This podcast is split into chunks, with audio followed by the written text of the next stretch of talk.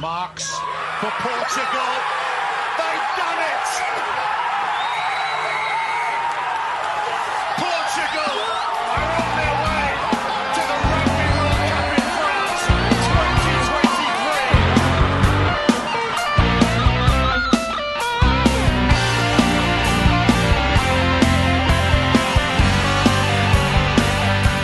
2023. O Uivo dos Lobos, um podcast de Sérgio Lopes.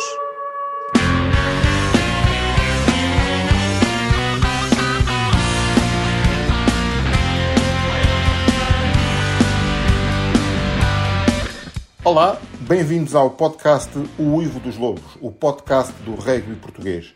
O meu nome é Sérgio Lopes e a partir de hoje vou estar convosco todas as semanas, pelo menos até ao final do Mundial. O meu objetivo é levar-vos um pouco mais perto dos Lobos que, como sabem, vão participar no Campeonato do Mundo 2023. Antes de mais nada, permitam-me que me apresente. Alguns de vocês são capazes de reconhecer o meu nome porque eu já ando nisto há uns aninhos. Estive a fazer assim umas contas rápidas e, assim, de repente, já são pelo menos 18 anos a acompanhar o rugby português como jornalista. Por isso, as contas são fáceis de fazer. Em 2007, quando Portugal esteve pela primeira vez no Mundial, eu já andava a fazer a cobertura do rugby. Na altura estava no recorde e como já há uns dois aninhos, pelo menos, que era incumbido dos assuntos da bola oval, lá fui eu, enviado para a França, acompanhar aquela verdadeira epopeia dos Lobos de 2007. E a verdade é que adorei. Foi, sem dúvida, a experiência mais marcante da minha carreira. Aliás, todos os jornalistas que lá estivemos adorámos. O ambiente, a disponibilidade de toda a gente, desde os jogadores, treinadores, dirigentes, adeptos, toda a gente sem exceção. Aquilo foi uma coisa absolutamente incrível. Ainda hoje me faltam palavras para descrever o que vivemos ali todos durante cerca de um mês. Bom, também por isso podem ter uma certeza. Eu ansiava tanto como qualquer um de vocês que Portugal voltasse a qualificar-se para um Mundial. Sofri tanto como vocês em cada oportunidade falhada. Em 2011, em 2015, em 2019. Questionei-me tanto quanto vocês. Será que algum dia vamos lá voltar? Até que no ano passado assistimos todos este momento que ainda hoje nos faz pele de galinha. Marks for Portugal.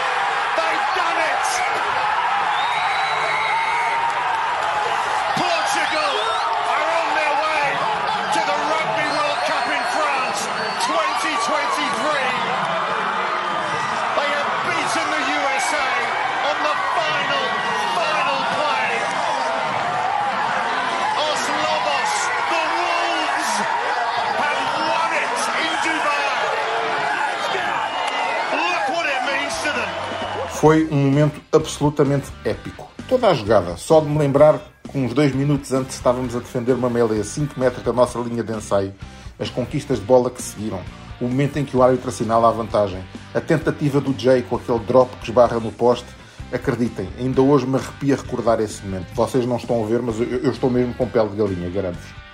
Mas foi também esse momento em que a minha cabeça começou a andar a mil a hora, a pensar o que é que eu vou fazer. Eu, eu tinha de vir à França, disso não havia dúvidas. Eu não tinha estado 16 anos à espera deste momento para agora ficar em terra. Mas eu também sabia que tinha de vir à França fazer alguma coisa de útil para a sociedade, digamos assim. E foi nessa minha faceta de ter a cabeça sempre a mil a hora que me surgiu a ideia deste podcast. A ideia é também aproveitar a minha presença aqui em França para vos colocar a todos mais perto dos lobos, por dentro do trabalho dos lobos. Portanto, vamos a isto. E os lobos já estão em França e eu já estou em França. Aliás, eu já estou em Perpignan, onde a nossa seleção vai assentar praça e vai ficar pelo menos até 9 ou 10 de outubro, depois de terminar a fase de grupos. Os lobos só se vão instalar aqui na cidade dentro de mais ou menos uma semana, portanto, eu cheguei cá primeiro com os lobos. Cheguei ontem, ainda não tive tempo para dar uma volta de reconhecimento por aí, mas conto fazê-lo ainda esta semana, mesmo antes da seleção vir fazer, já aqui em Perpignan, um treino com a seleção de Samoa, que será o último grande teste antes do Mundial. Bom, mas por falar em testes, vamos ao que interessa.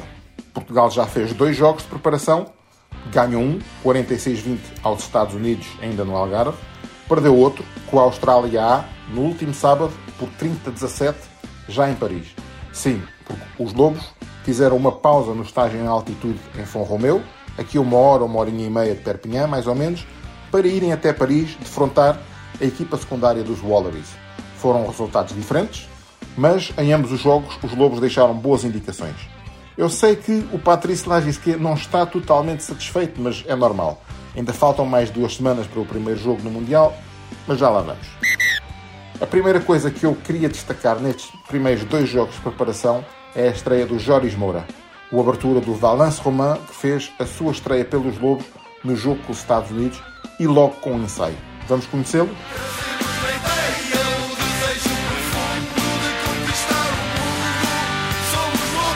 Alcateia 2023 Quem é o Lobo? Moura Joris, uh, I'm 23 years old and uh, I play fly half. Autoavaliação Uh, someone who love to to break the line, to play, to to do some movement, Expectativas para o Mundial play a lot, win games, uh, do do what uh, what I can do. O maior sonho Be qualified in the quarter final, final, O maior pesadelo an injury. Quem paga a fatura? Mm, Georgia.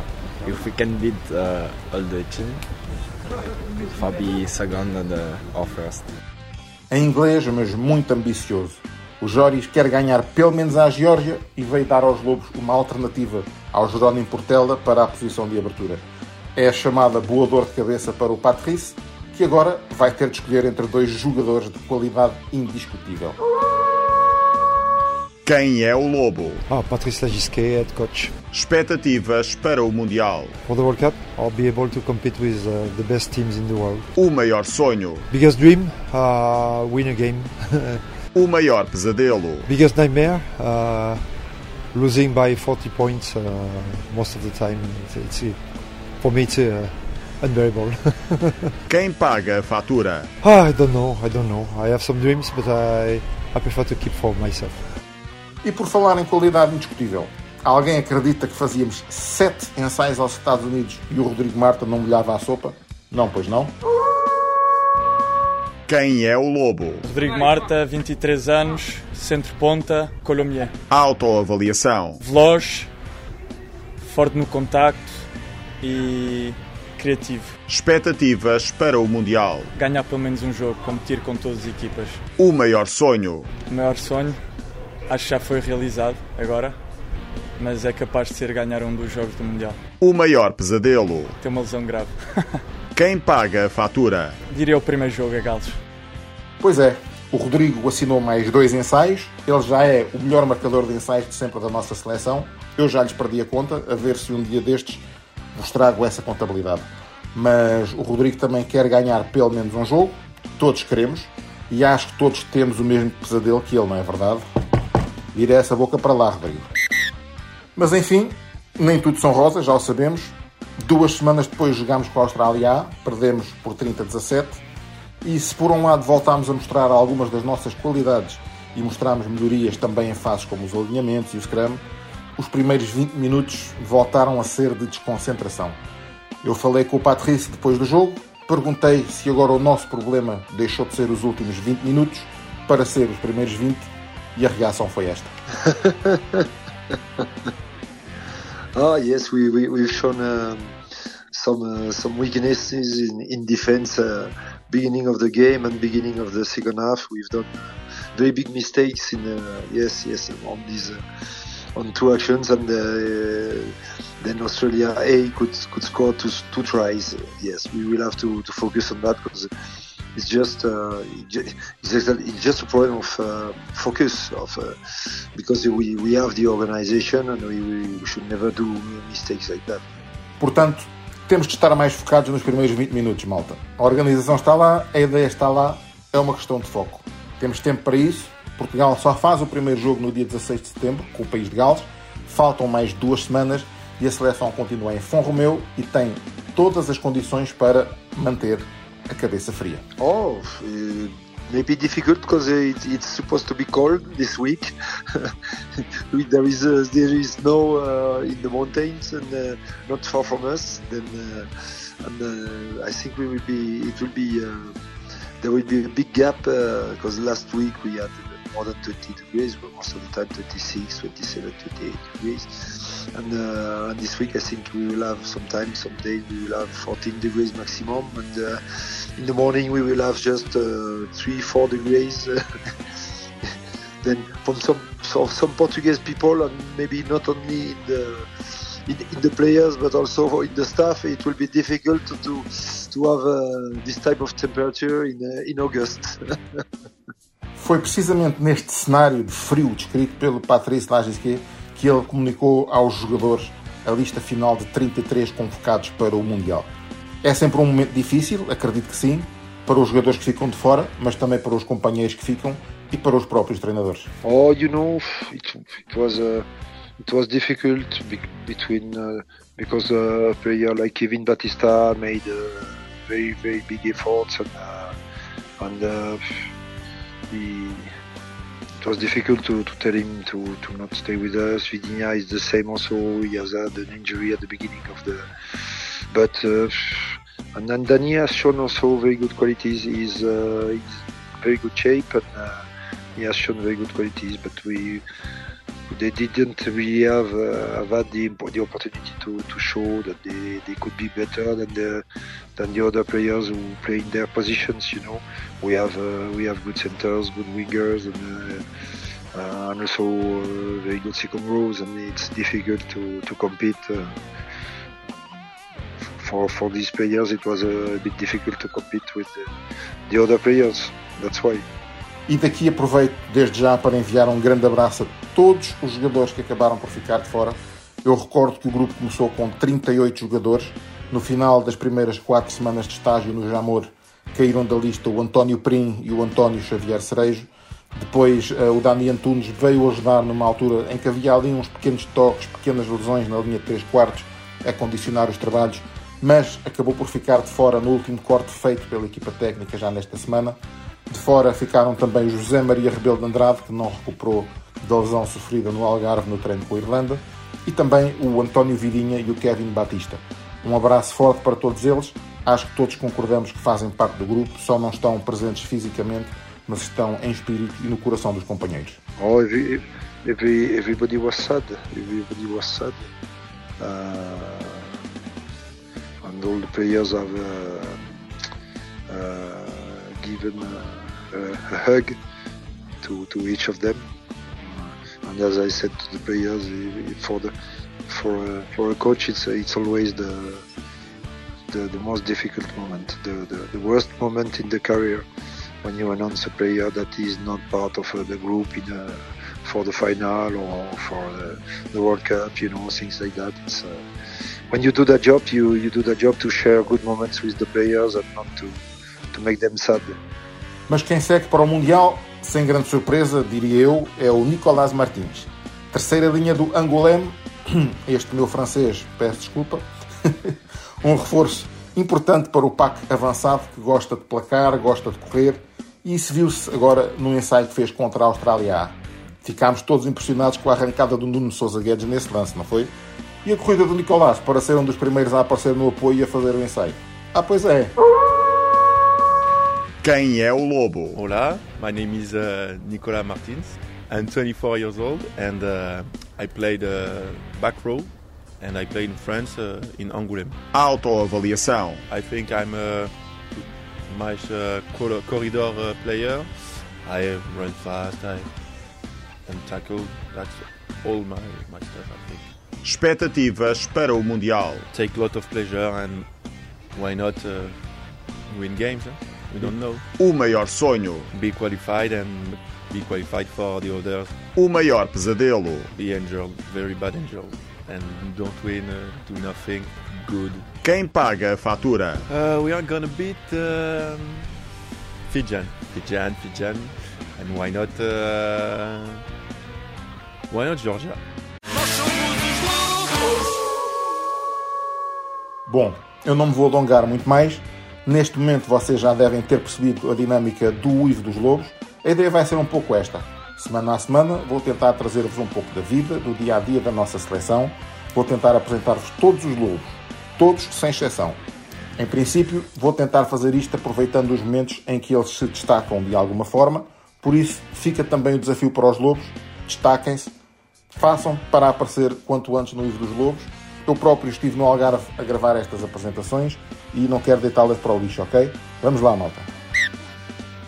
Mas eu também não queria que este podcast fosse só e só os Lobos e a seleção portuguesa. E apesar de já andar nisto há uns aninhos, tenho a perfeita noção que há quem perceba disto bem mais do que eu. Aliás, é quase uma heresia tentar sequer estabelecer uma comparação entre os meus conhecimentos de rugby e os do Frederico Souza, nem que a comparação seja Sérgio, és um lábio e não percebes nada disto. Colocar-me ao lado do Frederico Souza nesta comparação é uma heresia. Por isso, eu fui falar com quem sabe e começamos já esta semana a percorrer todos os grupos do Campeonato do Mundo de França com quem sabe. Frederico Souza, o Pico, como todos os conhecemos, um dos lobos da campanha de 2007, antigo selecionador nacional 15 e Sevens, múltiplo campeão nacional como jogador, como treinador, atualmente diretor técnico nacional e muito, muito conhecimento de rugby. Vamos à análise do Pico.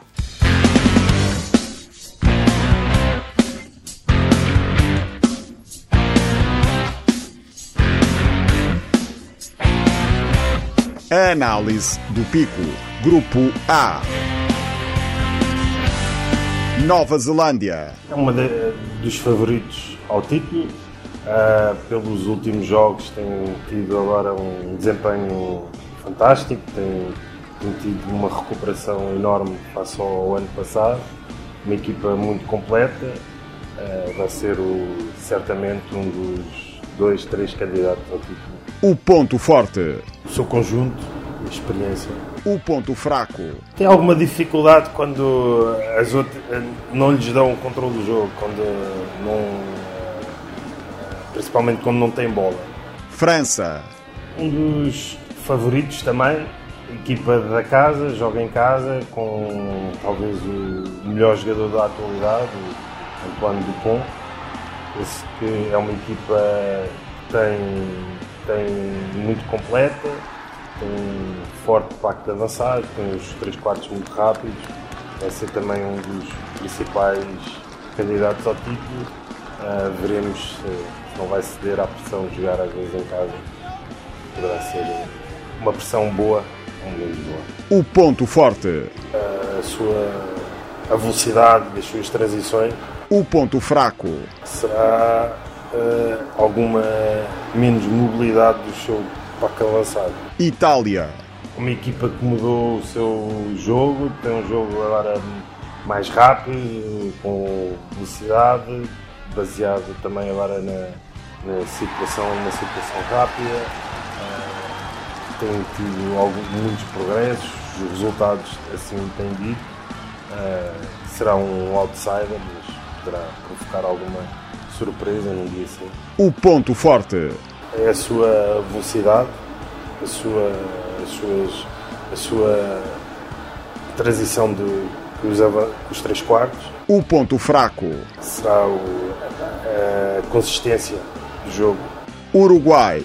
O Uruguai é uma equipa, uma equipa determinada, sempre com, com muita garra, com muito espírito será certamente uma equipa que estará para ter bons resultados, mas não terá qualquer tipo de, de hipótese em termos até de passagem aos quartos de finais face a, a, aos, aos, opositores, mas será sempre uma experiência e um, algo que, que irão levar certamente para o futuro. O ponto forte. Tem uma, umas boas fases táticas, tem boa melee e boa touche, consistentes o ponto fraco. Tem algumas dificuldades na parte física, em termos físicos, no, em termos de uh, jogo, um bocadinho mais direto, terão alguma dificuldade. Namíbia. Namíbia será a equipa mais fraca do grupo em relação a, em relação ao Uruguai. Terá também terá, será sempre, é sempre um, um desafio para eles ganhar um jogo no grupo.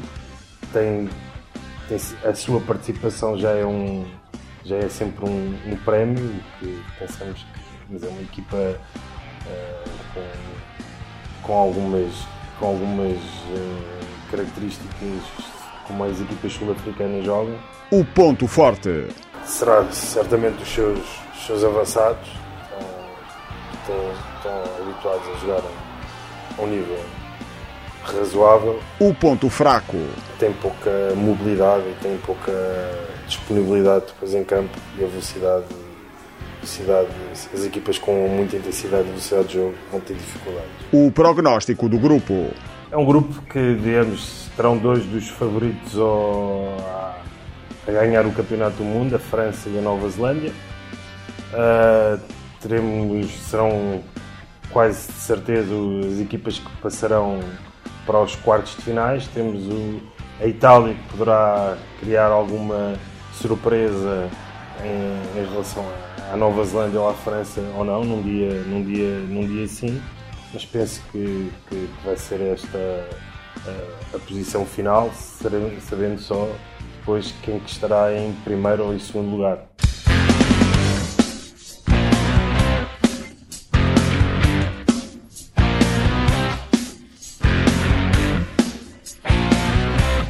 Análise do pico. Grupo A. Concordam com a análise do pico ou têm uma opinião diferente? Contem-me a vossa opinião nos canais do dos Lobos, nas redes sociais, digam-me vossa justiça e não percam no próximo programa a análise do grupo B. Vamos ter a análise do pico todas as semanas até esgotarmos os quatro grupos. Para quem não acompanha tanto o rugby, também é uma boa forma de perceber e antecipar um pouco o que vai ser este Mundial de França 2023. E para quem não acompanha tanto o rugby, mas também para quem acompanha o rugby todos os dias, vamos fechar com a entrevista desta semana. Este episódio do Livro dos Lobos já vai um bocadinho longo, eu peço desculpa por isso. A ideia é isto ser mais curtinho, ter aí uns 30 e picos, 40 minutos por programa, que é o tempo ideal para vocês ouvirem no carro, a caminho do trabalho, ou nos transportes, ou para virem no ginásio ali enquanto fazem o cardio, para ouvirem onde quiserem. O importante é ouvirem e divulgarem o Ivo dos Lobos para me ajudarem a levar o rugby e o dia a dia dos Lobos a cada vez mais pessoas, pelo menos durante o Mundial. Como disse, este ficou um bocadinho mais longo, é o primeiro. Também quis explicar-vos um pouco como é que isto vai funcionar e também a primeira entrevista é com alguém com quem é, diria, complicado ter uma conversa curta. Estou a falar-vos, é claro, do Presidente da Federação Portuguesa de Rugby, Carlos Amado da Silva. Cabe para os amigos, como vão também perceber nesta conversa, que será todas as semanas uma conversa descontraída com alguém ligado ao rugby de alguma forma. Começamos com o Presidente da Federação, para a semana teremos outro entrevistado, não percam. Até lá, o que vos peço é que divulguem este podcast. Vamos fazer do Livro dos Lobos um dos podcasts mais ouvidos e vistos em Portugal. Sim, porque também podem ver o Livro dos Lobos na Rugby TV em www.rugbytv.pt. Aí será num formato ligeiramente diferente, até com alguns bloopers, diríamos assim, uma dinâmica mais adequada ao formato de vídeo. É um grande trabalho da malta que faz a Rugby TV, a quem eu faço questão de deixar também um agradecimento à Maria Palma Ferro, ao Zé Zuzarte, ao Miguel Mariano, todos eles importantíssimos para colocarmos de pé este projeto. Muito obrigado a eles também. E a terminar, um agradecimento especial também ao meu amigo Paulo Rico, jornalista da Mídia Capital Rádios, que gentilmente cedeu a sua conhecidíssima voz ao genérico e aos separadores do Ivo dos Lobos. Um abraço também para o Paulo Rico. Espero que tenham gostado deste primeiro episódio e que voltem na próxima semana. Já sabem, todas as terças-feiras, nas principais plataformas de podcast, o Ivo dos Lobos. Ficamos então com a entrevista a Carlos Amado da Silva. Obrigado a todos, um grande abraço ao Val e até para a semana.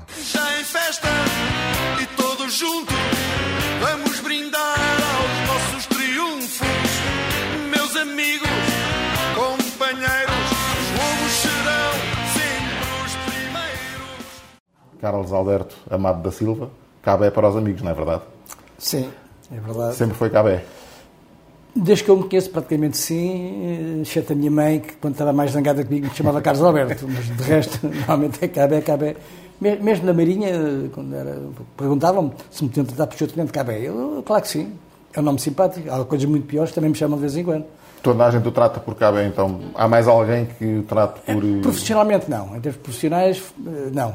É Mada Silva é o nome eh, profissional, mas eh, no momento é Cabé, pois. Eh, Eu falei, eu falei na introdução que hum, eh, o rugby português estava num alvoroço, um pouco à imagem da pessoa que tenho comigo. Eu, eu sempre o conheci assim com essa genica toda. Eh, foi sempre assim também? Sim, que eu me conheça e, e mal é quando se não estiver, eh, será um sinal que está a, está a acabar com certeza o fio. Não, mas uh, efetivamente desde miúdo fui sempre assim bastante agitado. Uma vez houve um, eu confesso, foi, era uma pessoa uh, afeta a uma lista uh, concorrente da sua numa eleição da Federação, que me disse assim, a vantagem do Cabé é que ele diz assim, isto fica aqui bem, é um campo de rugby, e amanhã está aqui um campo de rugby, e depois logo se vê. Isso é mesmo assim? Eu, eu, sempre fui uma pessoa de ação e basta ver a minha carreira profissional, porque eu, eu, a minha vida não foi só rugby, não é? Eu comecei desde muito pequenino a fazer desporto, até por razões de ordem diferente destas. Eh, tive ameaços na altura de ordem física. Os médicos, quando eu era miúdo, pai, com 8 anos, tive um problema grave de saúde. Nunca soube, não soube bem o que era, mas diziam ao meu pai, que eu lembro de ouvir quando era miúdo, até aos 13 anos, ou vai embora, ou fica um homem como deve ser, um fortalhaço. Eu talvez por isso quis mostrar que era realmente valente e a partir daí comecei sempre a, ser muito agressivo, mesmo com os colegas, quis sempre ser melhor em tudo, primeiro em tudo, mais forte, justamente para, para justificar aquele medo que eu tinha, não é, de vir a ficar doente. Não sei, é um bocado difícil explicar isso, porque é facto é que eu desde sempre quis sempre, sempre chefe de equipa, uh, chefe de turma, capitão da equipa, enfim, uh, fiz pela vida. Era realmente uma pessoa muito lutadora, muito persistente. E quando é que chegou ao rugby? Quando é que foi colocado ah, assim? O rugby foi uma coisa muito simples. Eu, eu, eu jogava futebol uh, em Leiria, uh, no Marrazes, na altura, primeiro faltou com o Marrazes, e por aí começa a, a minha a minha costela de agitador. Eu tinha 14, 15 anos, depois era principiante, eu sou federado, era federado numa altura, e jogava Futebol Clube Marrazes, que era uma filial do Porto, Futebol Clube do Porto, azul e branco, aliás tem fotografias de campeão, equipado a Porto, Marrazes na altura. Mas eu, como já era rebelde nessa altura, mais uns tantos colegas e amigos, nós éramos de Leiria, andávamos todos no liceu ou na escola comercial em Leiria. E o Marrazes é uma, é uma freguesia de Leiria. E nós achávamos, e eu achava que era pouco simpático, sendo nós Leiria ser só uma rasa no clube. Então, e sermos estudantes, porque é que devia ser aquele equipamento a, a, a, a Porto? Então fiz barulho, protestei, juntei-me mais uns tantos, exigimos, que é o termo, e transformámos o Futebol Clube Marrazes em Sport Clube Leiria e Marrazes, equipado académica, eu era um fã da académica, era isso. Não esta académica, eh, não, porque já não é aquilo uhum. que era, não é? Mas era do futebol da académica, e até o equipamento igual, o equipamento, até o emblema é igual também da académica, exceto tem um corvo, eh, porque é o corvo da cidade de Leiria. Portanto, já eu era rebelde nessa altura, era, e, e conseguimos, que é facto ainda hoje se mantém, Sport Clube Leiria e Marrazes, e vem daí. Também. Tem, tem, o seu cunha, o, nome do clube então? Sim, sim, tem a ver com isso, porque eu era, embora muito miúdo, só havia juvenis, principiantes, acho eu, e, e júniores, não havia sénios naquela altura. E nós jogámos até no, no campo relevado que havia em Leiria. É, é, pronto, só que numa altura, o meu irmão mais velho estava no técnico e houve um jogo do técnico com a académica em. Académica ou Codul, já não sei muito bem. Foi, foi, acho foi, não, foi Codul. Em Leiria. E fui ver o jogo. Fiquei encantado, chovia bastante, a moto toda encharcada, toda suja. Aquilo puxava por mim, achei muita graça. Comecei a gostar estava bem no sexto ano, no liceu, coisa e vim para Lisboa mais tarde. Jogava futebol, em e até tive convites para jogar em clubes, eh, nomeadamente da académica, quando cheguei a treinar, na altura do, do Mário Wilson. Tive um convite para ir para o Sporting, pronto, eh, só que o Clube da Terra eh, acho que terá pedido bastante mais do que eu valia na altura, eu também não queria ser profissional. E então vim para. Gostava muito da agronomia, sempre gostei. não sei porquê, ser engenheiro agrónomo a mim dizia-me alguma coisa. Aliás, no livro custa lá engenheiro agrónomo, queria ser. E, e vinha ser. Só quando eu cheguei à agronomia, eh, eu não pude jogar rugby no primeiro ano. Gostei logo de lá entrada. Mesmo que não gostasse, quando chega à faculdade, hoje parece-me que já não é assim, infelizmente, estão à porta os matelões, dizem, meu menino, os calores, não é? Como é que é? Que desporto é que tu fazes? Ah, futebol, não, futebol fazias, mas a aqui não há futebol, aqui só há rugby. E eu achei muita piada aquilo, só que eu não pude jogar rugby no primeiro ano, porque era não amador. Como ganhava uns tostões eh, lá em Leiria, não podia jogar, e tive um ano sem jogar. Só podia jogar em 67. A partir daí nunca, quer dizer, fui a Leiria jogar aos fins de semana, andava, era muitas vezes castigado, porque eu comportava-me menos bem nos jogos, porque eu era bastante agressivo, também era mais, era franzino. E na terceira divisão, que é onde nós jogávamos, então, Bombarralense, Peniche, Marinhenses, Miradeiros, eram equipas muito. Eh, era, um futebol muito agressivo. E eu, como era mais miúdo, tinha que me defender, sendo mais agressivo que os outros. Mas não é que andava sempre na rua, voltei bem andava na rua. Aconteceu, portanto, estava em Lisboa e lá jogava aos fins de semana só, me deixaram de jogar regra, e, e fui castigado E, e, pronto, e acabei por, por eh, deixar de jogar futebol mesmo e passei a jogar rugby. Nunca mais joguei futebol na minha vida e tenho pena, tenho pena. Eu não tenho pena, tenho pena de deixar do clube, que é um clube fantástico, de hoje é, é um clube de coração, o Leiria Marrazes. Tenho lá grandes amigos, eh, gosto muito daquela gente. É uma, é uma freguesia única. eh, Em, de- posição, em posição é que jogava no futebol? Era interior esquerdo, número 10. Número 10? Número 10, sim, sim, sim. E posição e depois é que começou a jogar no rugby? Tinha alguma coisa... Naturalmente, abertura e arrière. E isso era um bocado em função do, do Pedro Lince, que era o único treinador que eu tive, e era um excelente jogador, e era nosso treinador também. O professor Pedro Lince, portanto, depois vai-se a tornar conhecido também por outras razões, até políticas, foi que eu ser ministro da Educação, teve vários. E era uma pessoa realmente muito dedicada ao rugby, muito conhecedor, e era o, pai da. O pai não era, porque já tinha havido. A Gremia nasceu em 35. A Gremia é um clube antigo, 1935. O Pedro Lince, na altura, era, nos anos 60 e 70, era o treinador, ele mandava naquilo tudo. E, e, jogava bem, muito bem internacional. E jogava ou abertura ou arrière. Em função disso, eu jogava abertura ou arrière também, porque ele é melhor que eu. Portanto, jogava quando ele, ou quando ele não estava. Portanto, eu jogava sempre arrière ou abertura, às vezes à ponta. eh, Enfim, jogava futebol. E joguei outras modalidades também, bola, basquetebol, ainda diria, jogava-se tudo, não é? Porque nós temos os mesmos. um desportista. Eu é. já, eu já não sou desse tempo, ah, mas já o conheço há uns aninhos. Na altura era, era presidente da, da agronomia. 35 anos. Ah, Conhecemos em 2007, no ano em que a agronomia foi campeã. nacional. Entrevista na, na pateira É verdade, pela é verdade, primeira vez. é. Depois ainda nos cruzámos em França durante o Mundial. É o presidente é andava lá, foi lá ao, ao Mundial, fez uma viagem de autocaravana, foi isso? Fui de carro, de fui, carro. tive um mês cá com a, com a família, com a minha mulher e a minha filha. Na altura, meus filhos também estavam cá, eh, estavam lá em França. Este sim é autocaravana com os amigos. Foi muito divertido. A economia foi para mim foi, foi fantástico, porque eh, as pessoas já não sabem, até não é muito importante para o caso de agora, mas é um clube, não vale a pena esconder, eu estou ligado eh, fortemente. 35 Eh, anos de 35 anos presidente, não é num qualquer. clube que, em termos infraestruturais, não existia. A Tapada não havia nada quando eu para lá fui, zero.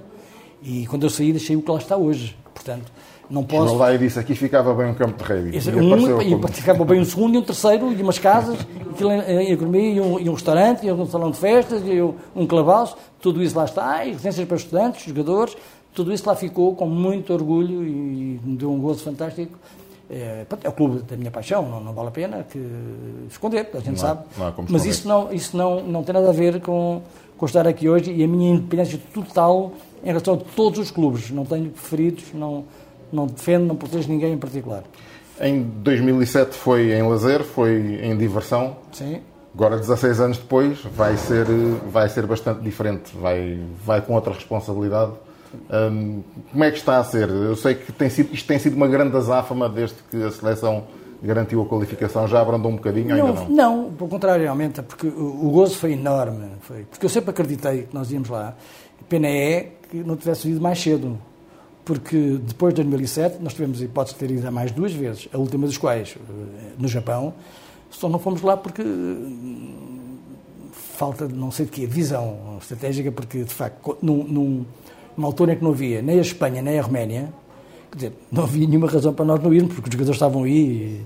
e, eh, a opção que se fez por não participarem, que os jogadores eh, luso-descendentes jogam em França, foi uma asneira grande. Nós tínhamos estado e não tínhamos perdido os anos que perdemos, perdemos, não foram 5, perdemos 10 anos porque os outros andaram para a frente, não é? Recuperar agora foi muito mais complicado, mas como, como sabe, conseguimos. Eh, Quanto à minha eh, disposição neste momento, é- é- estou muito satisfeito, ficámos todos muito satisfeitos, naturalmente. Foi o colar de muito trabalho, mas não devemos ficar por aí só, porque ainda ontem, anteontem, nós fomos o terceiro lugar no sub-18 de Sevens. Nós fomos ao Mundial de Sevens no ano passado. Foi a primeira vez na vida que Portugal foi simultaneamente aos dois campeonatos do mundo, de Sevens e de 15. As raparigas não jogavam há não sei quantos anos, começaram a jogar em 15, Sevens mantiveram, Sevens subiram de escalão, nos 15 também subiram de escalão. Nós temos feito uma campanha fantástica em todo, em todo o nível. Portanto, eu estou muito satisfeito, apesar da pandemia, como sabe, prejudicou muito o desporto e o rugby também, não foi isso. Não sei se recorda, nós fizemos um jogo em Paris, na, na véspera Com da pandemia, com a Geórgia, como tínhamos prometido.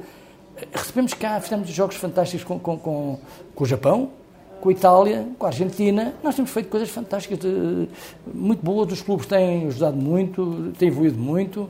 Em termos e, portanto, de 15, neste falei- momento, a decisão, a, a- a minha só opção neste momento, no Mundial, é- é- o meu problema era um problema quase de gestão financeira. Porque isto parece anedótico, mas é verdade. Nós estamos a ser penalizados pelo sucesso. Porque nós temos mais atividade. Repare, nós fomos ao Dubai, fomos ao Campeonato do Mundo, coisas não previstas, portanto, não orçamentadas, portanto, não tivemos apoio para isso. E agora estamos na mesma situação. Uh, Jogos Olímpicos, ficámos uma, a, a, um milímetro, a um lugar. Os Jogos Olímpicos de Paris, em Sevens, ninguém, não era suposto. Para Mas mim era. Todo este sucesso não, não traz mais patrocínio? repara, Dá-me ideia agora que de repente toda a gente quer aparecer. Deveria ser, deveria ser, e de algum- alguma maneira é verdade. Quando cheguei à Federação, nesta segunda vez, praticamente não tínhamos patrocínios de ninguém. Os grandes períodos desapareceram, a Caixa Geral de Depósitos, a Superboc, zero. Os Jogos Santa Casa foi um, um, um quinto daquilo que eu tinha quando saí, portanto, praticamente não havia patrocínios em relação ao World Rugby. Também não havia, porque nós não tínhamos lugares que, que, que, que, que- justificassem um apoio que agora temos, de facto. O orçamento passou de um milhão e pouco para quase 3 milhões agora. Simplesmente. Também os encargos decorrentes desta nossa intervenção muito mais ativa e, portanto, participar em todas as provas, têm, custos acrescidos eh, eh, que estão sempre difíceis de, de, de superar. A minha preocupação hoje eh, não é tanto a parte esportiva, porque essa está assegurada, conseguimos o que queríamos, estamos certos que o, futuro está assegurado. Ir à Austrália já não é um- uma grande dificuldade. Vamos, Vamos à à Austrália, Austrália. seguramente. seguramente. Temos miúdos sub-20, sub-18, como se está a ver, de grande qualidade. A equipa atual é muito nova, tendo 4, ou 5 jogadores que vão ser substituídos naturalmente. Portanto, a qualidade é muito boa, temos gente. Ah, Eu tenho noção é que estou- estou- estamos a ser prejudicados. Há alguns, alguns jogadores desta geração que também vão terminar agora. Sim, é 4 o ou ciclo. 5. Sim, 4 ou E 5. sobretudo dos lusodescendentes, que foi aqueles que Exato. referiu ainda agora que eram determinantes, são determinantes. o determinantes e são, ainda são. Mas há outros já, também lusodescendentes, e, e, nas- e outros são ganhos em Portugal, de grande qualidade. Mas mesmo lá, ainda ontem estive a falar com o miúdo, irmão do outro que já joga cá, do, do Nicolá, que é um miúdo que tem 20 anos, é e, e que se ofereceu e quer vir jogar para Portugal. Ele neste momento tem 20 anos, mas é um jogador que já joga no. Bem, Federal 1 em França é a terceira divisão, mas eh, são profissionais, têm qualidade. Eu ainda há Agora- dias, repare, ainda há dias, no, no- no- quando foi no, no- europeu, no europeu de, de Sevens, fui dar com o miúdo, já era equipa francesa, de grande qualidade, todos nós falámos nisso, e o miúdo é português tem 18 anos, já, é- já foi titular no campeão de França. Aliás, no campeão de França não, no, no campeão europeu, em La Rochelle. Já está contratado? Não, não está a contar porque ele quer jogar pela França porque é natural, não é? Porque ele tem todas as coisas. Como ele há outros, há vários. O- agora, no Campeonato do Mundo, que acabou ontem, ontem, ontem em- no Sub-20, dois dos, da equipa que jogaram na equipa francesa são portugueses. Ou são lusos ou franceses. Dois do centro, capitão da equipa, vêm um terceira linha. Há muitos. Simplesmente, é óbvio que podem jogar pela França, se vivendo em França, queiram jogar pela França, é normal. Mas Portugal agora, é com natural esta que- qualificação, se for também Certo. à Austrália, começa a ser mais é fácil. natural, é natural que é mais fácil, mas sobretudo cá, temos que investir mais cá. Nós temos feito um esforço, que eu não falei ainda há bocado, não, não há tempo para tudo, não é? Mas nós estamos a fazer um- um- um- uma ação que eu acho que é fantástica, de espalhar, de não é mais que promover, é, sim, publicitar o rugby para o país todo. Nós comprámos, com o apoio da Catreg, que é o nosso partido, um dos nossos partidos principais, Santander e a Catreg, 10 mil bolas, temos de duplicar isto, vamos distribuí-las por todo o país, coisas que estamos a fazer agora na praia, nas praias do Algarve e também no Oeste. Vamos tentar hum, que as pessoas conheçam o rugby. Quantas bolas é que já, já, já foram entregues? Eu penso que um terço já terá sido entregue. Então só precisas mais. Mas vamos buscar mais, quando precisar uma coisa, uma atividade que eu acho que é, que é muito meritória. Tenho tido um apoio fantástico de uma vice-presidente eh, que tem ajudado muito e que é uma pessoa medicada, e outros têm ajudado. Mas vamos continuar nesta senda, divulgar o rugby, porque nós, se divulgarmos o rugby como deve ser, precisamos ter equipas em todo, em todo o país. Evidentemente, nós, temos noção, todos têm que ter, que há, que há cidades, há vilas, aldeias, não têm capacidade para ter uma equipa de rugby competitiva. Mas podem ter uma equipa escolar, a equipa que joga regionalmente, e, haver uma equipa regional representativa, que é isso que eu penso há muitos anos. Como de resto acontece em países como a Irlanda. Com, Porque o rugby está está muito centrado em Lisboa, Está, não é? está há muito tempo que está sentado em Lisboa, mas nós fazemos tudo para que isso não aconteça. Só que nós não nos podemos substituir à vontade dos outros. Não, não, não podemos, por minha vontade, obviamente que sim. Eu gostaria muito, não que Lisboa tivesse menos, mas que eu tivesse mais. Coimbra eh, tem, outro- tem tradição, o Porto, o Norte, de uma forma geral, Braga, Guimarães, Arcos Valdeveste, mas São zonas com população até. Pois, quer dizer, o, norte, o norte do país, eh, com uma densidade populacional elevada, eu, eu estou convencido que vai haver, mais dia menos dia, um grande boom, nomeadamente a partir de agora da- do Mundial, Simplesmente nós temos problemas depois de infraestruturais, não temos campos, não possam jogar rugby, não é? É que jogar matraquilhos é uma coisa, rugby é outra. É preciso saber onde é que se vai jogar. E os campos, como sabe, não é nenhuma crítica ao futebol, cada um faz por si, faz para a vida, compreendo isso. Mas os campos estão todos dedicados ao futebol, mesmo na província. Querem jogar, por- por- querem fazer rugby, e há situações em que isso acontece, querem jogar e depois não têm como nem onde. Porque até, às vezes são, são muito simpáticos e dizem, sim, podem jogar rugby, mas podem, depois das nove da noite, Ah, como é com miúdo, eh, idade escolar, eh, ou pré-escolar mesmo, às vezes, podem treinar às 10 da noite. Não podem, não é? Portanto, acabam por não, ter, não haver espaços para, eh, mesmo em Lisboa. Em Lisboa há clubes que têm essa possibilidade. Felizmente, há vários clubes, não havendo ainda um estádio capaz, em termos nacionais, há, há vários clubes com estádios, no campos, como sabe, e, e têm, mas também têm limitações. Por exemplo, o, o, por exemplo, o exemplo mais flagrante é o Direito, tem feito um grande trabalho, como o Bolenses, como a Agronomia, como muitos, em Lisboa. Epá, Codul, mas tem, já tem, no caso do Direito, tem 500 jogadores. Não podem ter muitos mais, quer dizer, porque não, não há capacidade para gerir mais do que isto, não é? Eu aproveitava que está a falar nisso, precisamente uma das coisas que se diz foi que a seguir a 2007 o rugby português não estava preparado para, para o boom que se verificou, para a procura que esteve. Se houver outro boom assim, o rugby português está preparado para, Eu para tenho, eu aproveitar? tenho muitas reservas a isso. É natural que vai ser, vai ser diferente, vai ser melhor com certeza. Mas há limitações de ordem eh, eh, estrutural que não se podem ficar de um dia para o outro, porque não houve investimento. Eh, Eu não estou, eu não, vamos lá ver, eu não estou a pôr culpas a nenhumas eh, eh, a ninguém, porque até em rede, se formos falar em rede de infraestruturais, infraestruturas desportivas no país, Portugal está, está bem. Em qualquer, qualquer vilória, qualquer, não digo aldeia, mas qualquer vila tem um estádio elevado. Só que é para o futebol. Portanto, não há, por isso é que eu digo, é preciso divulgar o rugby. E as pessoas têm gostado de rugby, tem que haver Não há, procura. não há coexistência, não dá Pouca, para usar, pouca, devia haver, como há lá fora. Ah, olha agora uma boa tentativa, um bom exemplo do que aconteceu este fim de semana, na sexta-feira, com, com a presença do. Primeiro-Ministro, onde se está a pensar, pensar não, passa mais do já, já assinámos uma declaração de princípio, não é? Eh, portanto, o futebol, o rugby e o, e o atletismo, para recuperar o Estádio Nacional e, e- e será uma coabitação. Como é em França, no Estado de França, como é, como é em Roma, no, no, no Olímpico de Roma, que vai por todo lado, em Gales, por todo lado. Só cá em Portugal, Cá em é, que- Portugal é que é não. que acham que os malandros do rugby dão cabo dos relevados Pois, todos. não é verdade, não é verdade, nem pouco mais ou menos, não, não é verdade. Agora, de facto, não havendo onde jogar, é difícil. Qual é a solução? É as pessoas quererem jogar. E as autarquias vão responder aos apelos que façam quem quer jogar. Porque como só querem futebol, eles têm que responder, eu percebo isso muito bem, ao futebol, que é quem pede, é quem tem, não é? E, portanto, eles não se sentem pressionados eh, se derem para o rugby, não é?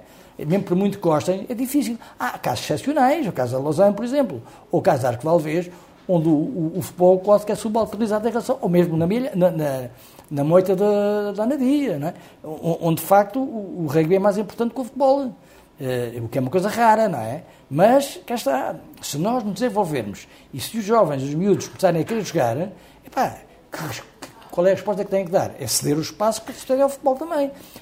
O ideal é ver, o ideal não, e é possível, dividir melhor os espaços, gerir melhor os espaços. Mas isso eu não posso impor a ninguém que, que aconteça isso. Não é? Tem que ser a população mostrando o seu, o seu desejo de jogar rugby. Não é? Isso eu acredito que agora com, com esta motivação extraordinária que vai haver com o Mundial, porque o rugby, deixamos de coisas, pá, é um desporto diferente. Pá. É um desporto. Eu fico todos, repito. É difícil eu acreditar que as pessoas que vejam rugby não gostem de rugby. Se, perceberem as regras, Mas para quem não conhece, pode Para ser um bocado confuso. Exatamente, é um bocado confuso. As regras são confusas, mas o Seven, é mais, os Seven são mais simples. É um jogo mais, mais simples para se perceber. Mas é difícil. que Qualquer pessoa que veja um jogo dele não gosta. Porque eu não vejo ninguém dizer que não gosta de regra. Ah, eu não percebo muito bem. Mas eh, gostar, gostam. Porque, repa- repara uma coisa. Eu acho que é o único desporto que joga com os pés e com as mãos. Não estou a ver mais nenhum. É o único onde nós temos que ter a, a bola, a posse da bola, para marcar pontos. Os outros não, os outros é largar aquilo. Não há antijogo. Você não vê, eh, pode haver uma exceção, eh, criticarem o árbitro, menos falar em quarto ano do jogo, até porque isso é penalizado automaticamente. Um cartão amarelo no rei, como sabe, vai para a rua 10 minutos.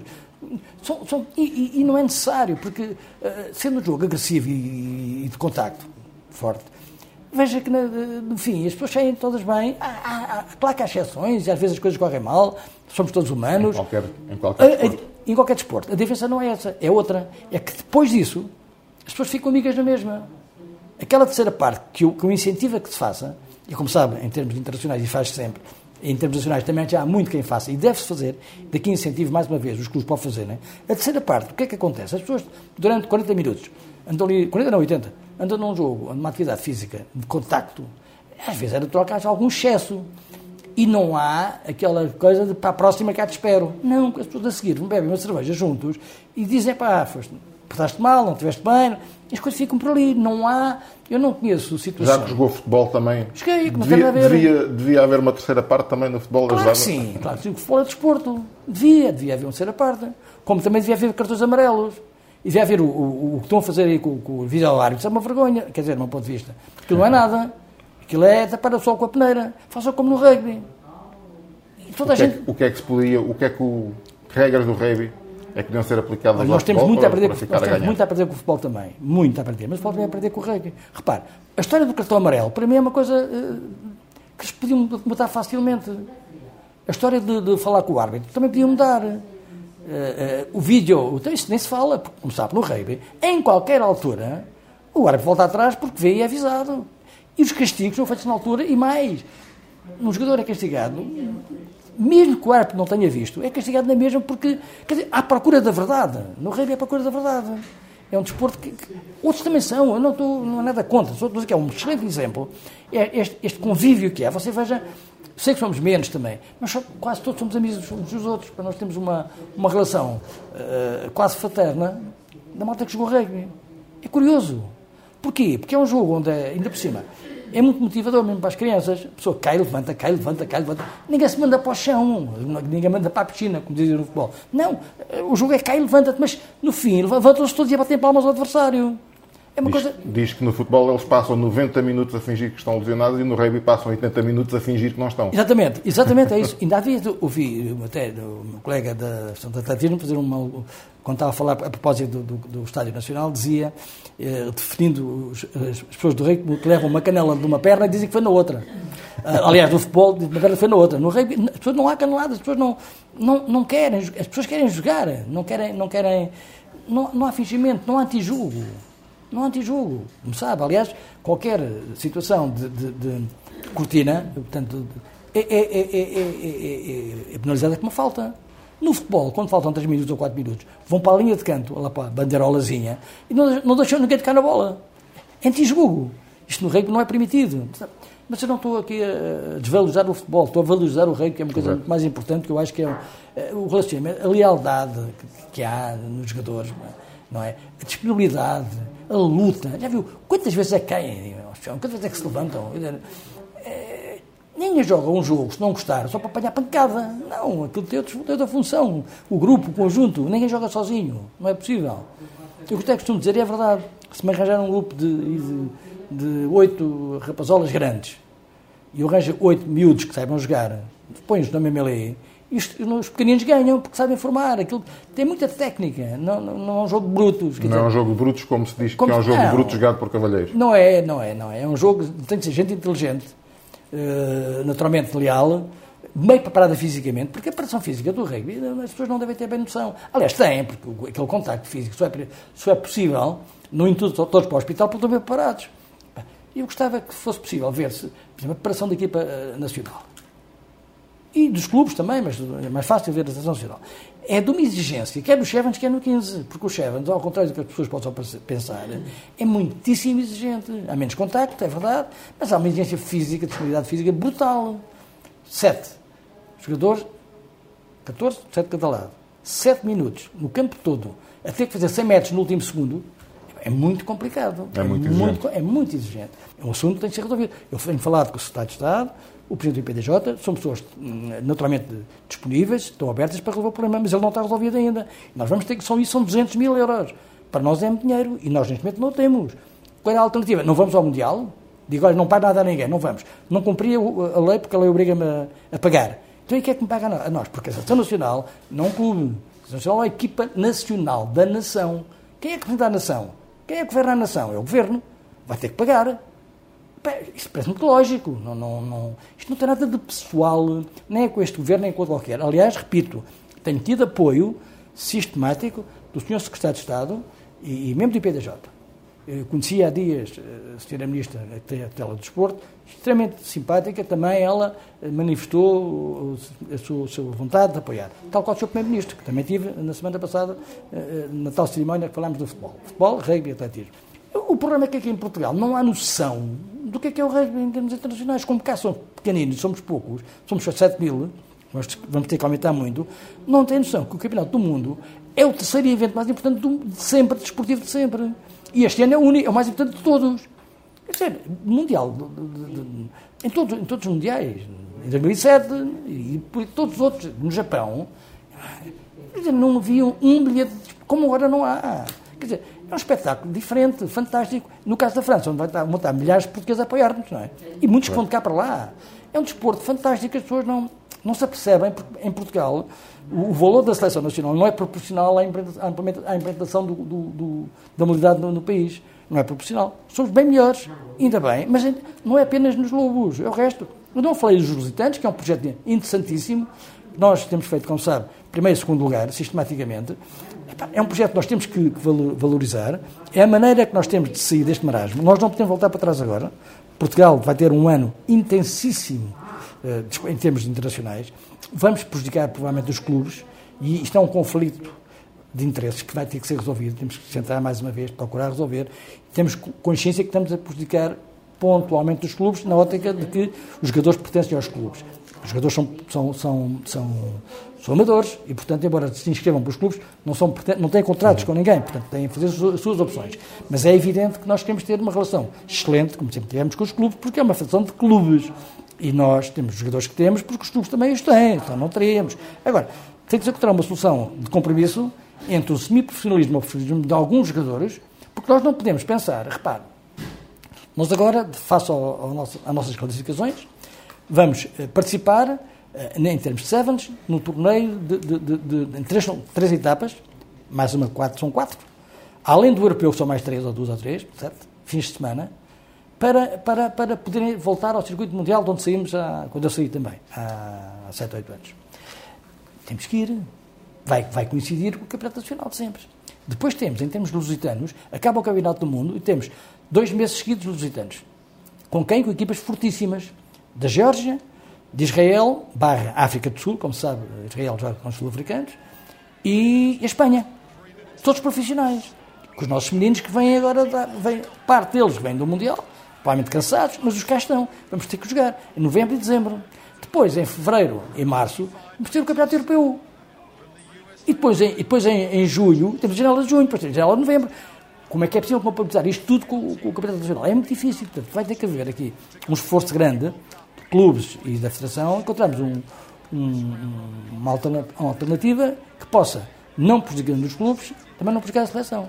Provavelmente teremos que ter uma equipa profissional ou semi-profissional, ou um grupo de, de- de jogadores que maioritariamente, eh, ou pelo menos eh, prioritariamente, joguem para a Seleção Nacional e, quando possível, joguem para os clubes.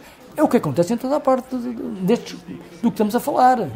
É a única maneira que nós temos de conseguir manter o nível que estamos neste momento. Senão, voltamos para trás e voltamos a jogar, talvez, com a Suíça e com a Polónia e com, com o Luxemburgo e ficamos muito contentes porque ganhamos. Ora, não é isso que nós queremos. Nós queremos dar para a frente. Esperemos que não.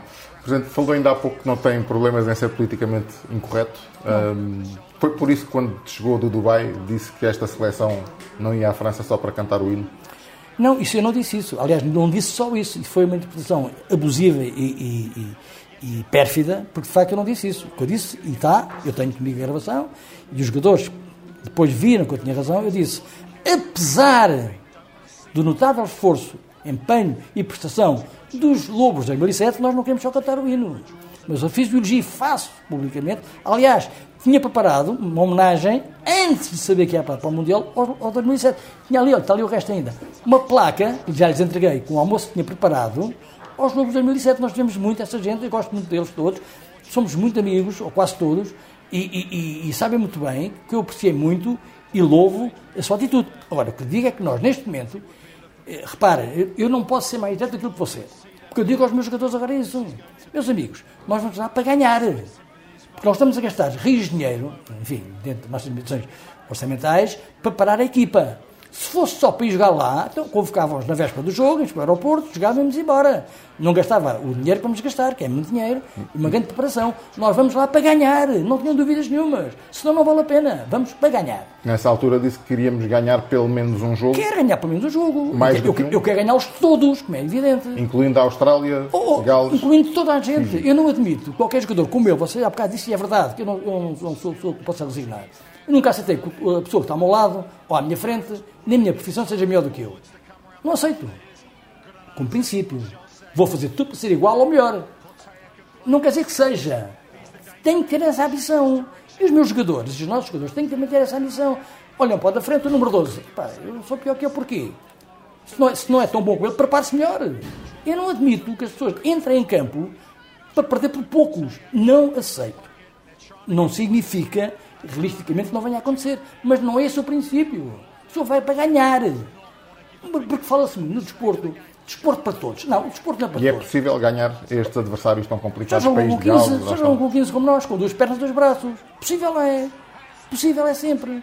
mas as diferenças Claro, são decididas. claro que são. Claro que são. Vamos reduzi-las, trabalhando mais. Eu, ou seja, eu não estou à espera de ser campeão do mundo.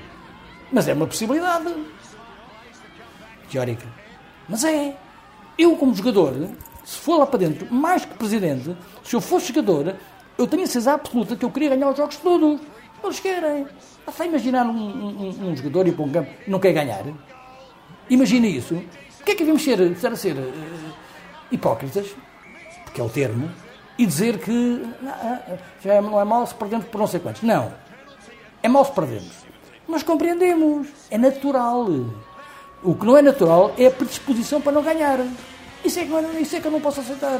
Compreendo que se perca. Não aceito que se entre para perder. São coisas completamente distintas. Este espírito pequenino, eh, que ainda ontem transmiti isso aos meus rapazes, lá dos, dos- aos jovenzinhos, tem que ter ambição, nós temos que ter ambição. Temos, temos que preparar melhor, temos que ser melhores. Para...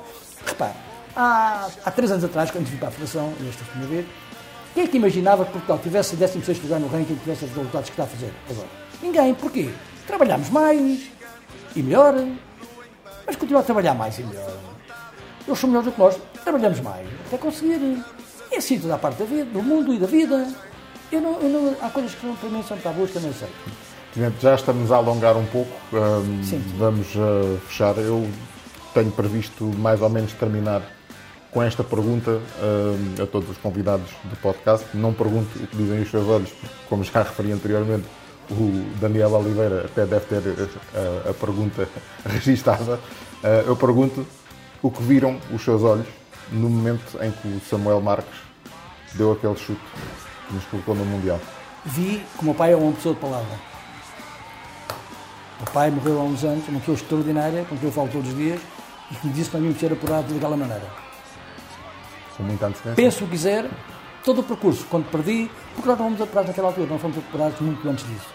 Nós fizemos uma campanha extraordinária, as pessoas não, podem, não se podem esquecer do que aconteceu cá, no jogo com a Roménia, da maneira que perdemos. Se tivéssemos ganho esse jogo, tínhamos feito 5 pontos e éramos apurados. Nós na, na Roménia fomos, tivemos a ganhar 22 6 ao, ao intervalo. Bastava-nos esse jogo. A Espanha estava, estava a perder na Rússia no último segundo, faz um ensaio com, com, com, com a Rússia com a posse de bola. Tudo ficou contra nós, foi uma série de... O único jogo que nós perdemos bem, jogámos muito mal, foi a Madrid com a Espanha, que é uma, uma belíssima equipa e que merecia também estar no Mundial, mais do que outras que estão se calhar. Mas sempre convenci que nós viemos lá. E o meu pai, desculpa a minha insistência, mas tenho a minha fé, pá, e é com ele que eu falo, e ele sempre desaparou. E disse-me o que ia acontecer. Disse-me inclusive, cuidado que o empate é muito importante. Cuidado com o jogo com o Quénia. Não ganha por 20 se puder ganhar por 200. Eu transmiti isso aos jogadores também. Não fui eu, é o sentimento geral, percebe? Portanto, nós merecíamos estar neste Mundial. Merecíamos e conseguimos. Portanto, o meu espanto foi grande da maneira que foi, porque tem sempre aquela dúvida, mas é muitíssimo merecido. Foi uma alegria imensa, imensa, que os jogadores bem mereceram, que o staff, a gente portou muito bem, os clubes, portanto, pelo, pelo que fizeram, pela sua disponibilidade. Eu acho que o rei português merecia, merecia, não nesse jogo apenas, já tinha merecido antes, mas no conjunto, pelo que fizemos, estamos lá muito bem. E somos, não somos a pior equipa que lá está, longe disso. E vamos ver. Presidente, muito obrigado pela sua disponibilidade.